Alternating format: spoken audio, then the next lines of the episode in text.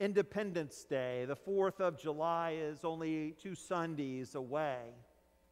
Independence Day is the annual celebration in the United States that commemorates the passage of the Declaration of Independence by the Continental Congress on July the 4th, 1776. At the signing of the Declaration of Independence, the war between the American colonies and Great Britain had been going on for over a year.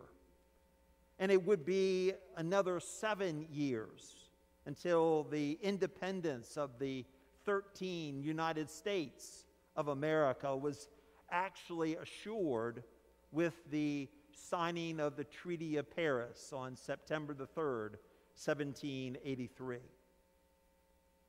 Our colonial ancestors fought a long and hard war to rid themselves of the rule of the English king and to establish our government as a democratic republic instead of a monarchy. Yet today, many Americans are just fascinated by the British royals, and the fascination doesn't seem to be waning.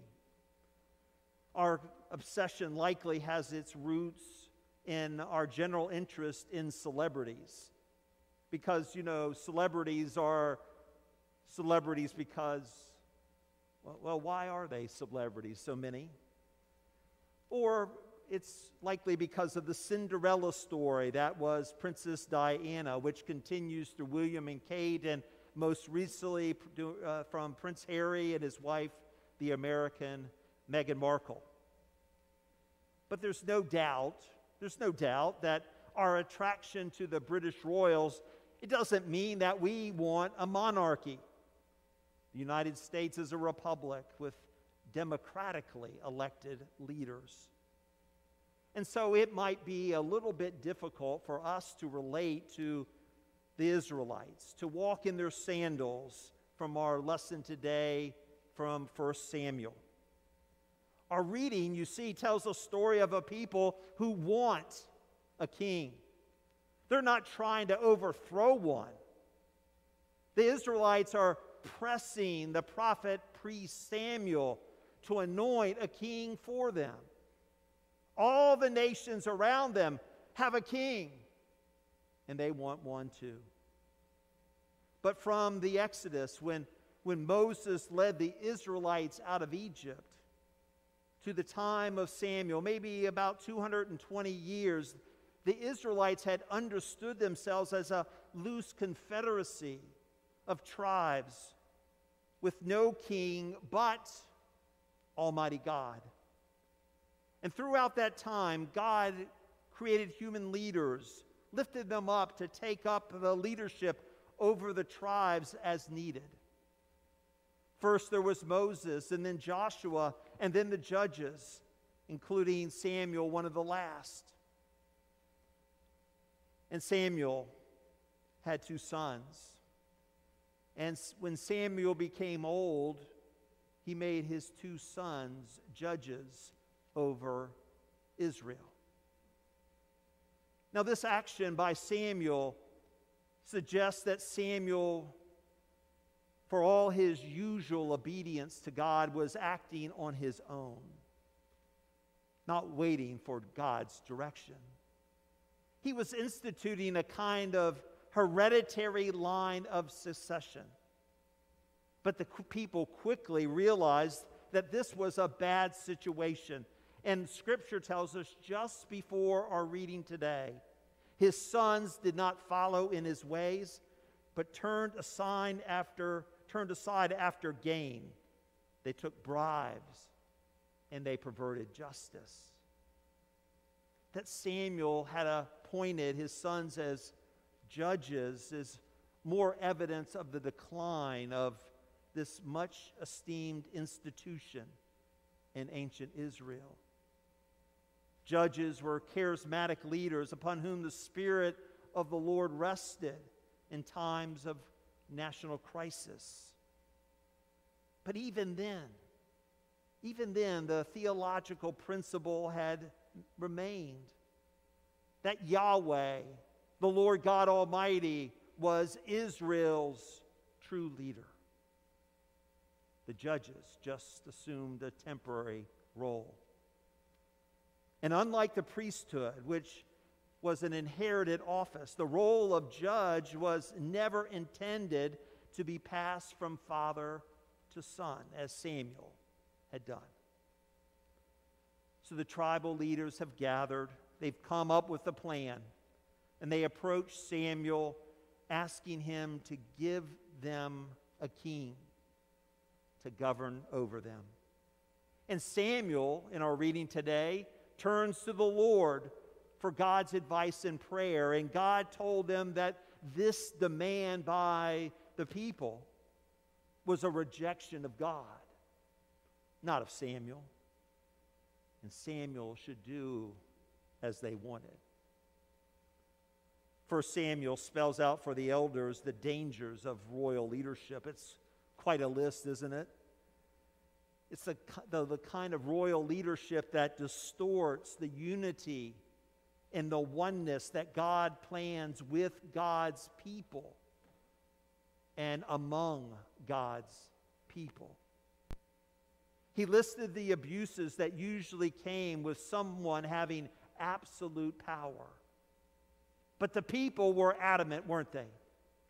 Ultimately, under God's direction, Samuel appointed Saul, the son of Kish, from the tribe of Benjamin, as the first king.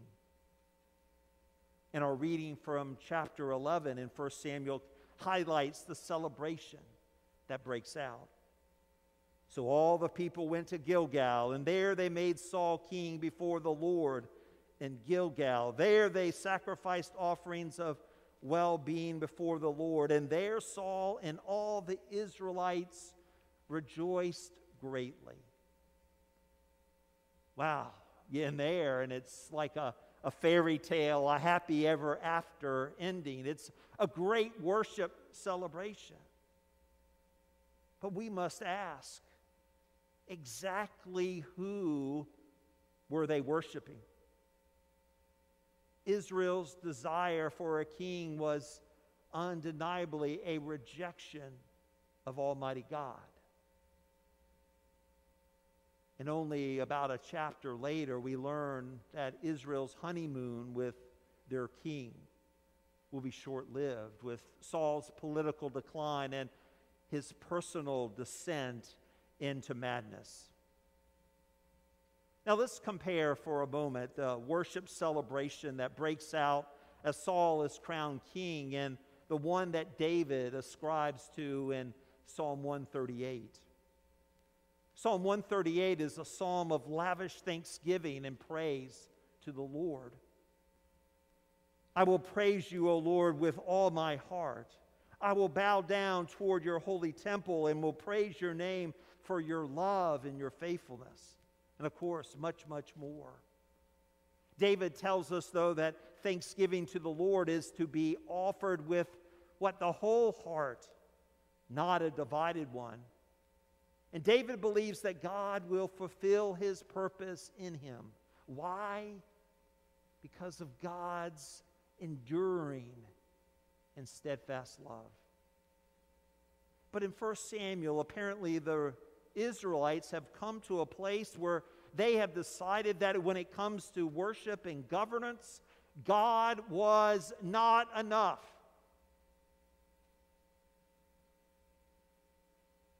Life sometimes wants to push us to that false conclusion as well. As Christians, we should view God as our ultimate leader and try to apply our faith in God across our lives. But we also may find times when it seems it seems that God is not enough for our pain and our loss and the grief that life brings our way. Our reaction also can be like Israel's. We turn to another king or idol. Perhaps you've heard it said inside each of us is a God shaped hole, a place inside of our hearts that only God can fill. Have You heard that before? I'm sure some of you have. Now, this is not a new idea. In 398 CE, St. Augustine of Hippo wrote in his Confessions, You have made us for yourself, O Lord, and our hearts are restless until they find their rest in you. In 1670, Blaise Pascal, a French mathematician and theologian, produced Pensées, in which he wrote, What else does this craving in this helplessness proclaim? But there was once in men and women a true happiness, of which all that now remains is the empty print and trace. This we try in vain to fill with everything around us, seeing in things that are not there the help we cannot find in those that are. Though none can help, since this infinite abyss can be filled only with an infinite and immutable, unchangeable object. In other words, by God. Sisters and brothers, when God created us, we were made in God's image and we were made for relationship. Both our relationship with God and with one another.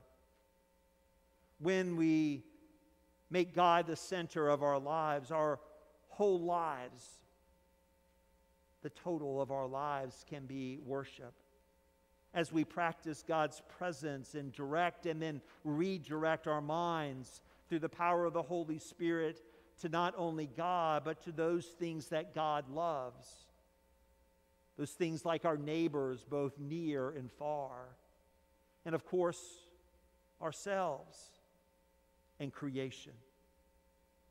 When we come in worship to completely focus on God and God's will, we are renewed in the Spirit to continue our discipleship path and to follow Jesus, who was the gate and the light and the way. So while we don't measure worship by how it makes us feel, there is a correlation between being built up in the worship experience in which it allows us to encounter God. Now, this sometimes means that being repentant and be reminded of our flaws and our failures. You know, worship is not all, after all, just about warm and fuzzy feelings. A part of being renewed is the ability to take an honest look at ourselves and see who we are in God's eyes and not just by our own standards or the standards of the world. In fact, to truly experience resurrection, we must be ready to die. Die to self, die to this world so that we can live for God and with God.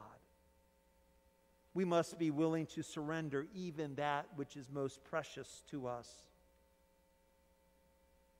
Now, it's likely that a 40 minute service, even a one hour service, isn't going to hold all these things together each week. Yet, in our Sunday worship or whatever time we worship this week, we need to recalibrate our hearts so that they beat in time with God's instead of finding supposed needs of our own manufacturer.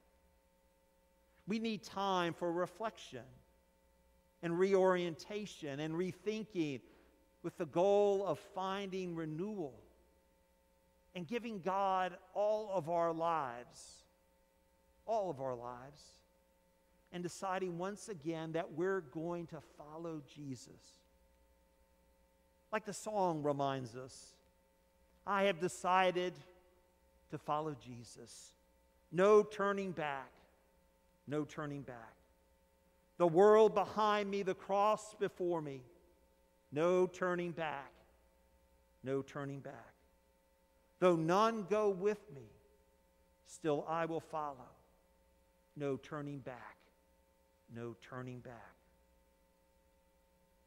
So I ask you today, in the name of Jesus, to take a step forward. Whatever size step that God leads you, move forward. Move forward and be renewed in the power of the Holy Spirit.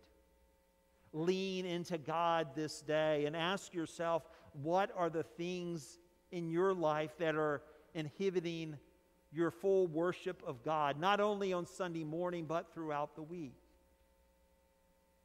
What if Almighty God, the Father, the Son, and the Holy Spirit, was the only king in our lives? How might our lives change?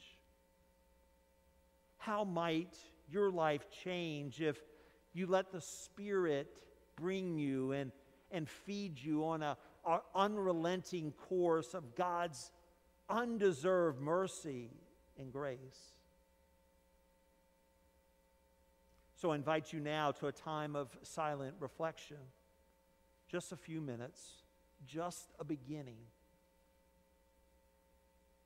To be still and to know that the Lord is still King of the universe. The Lord is still the only thing that we should give honor and glory and praise to. No other matches our God.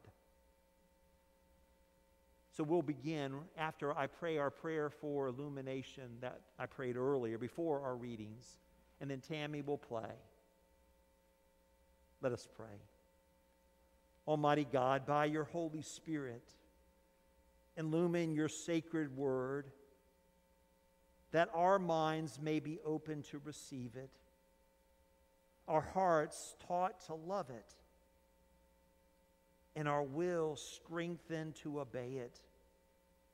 Through Jesus Christ our Lord. Amen.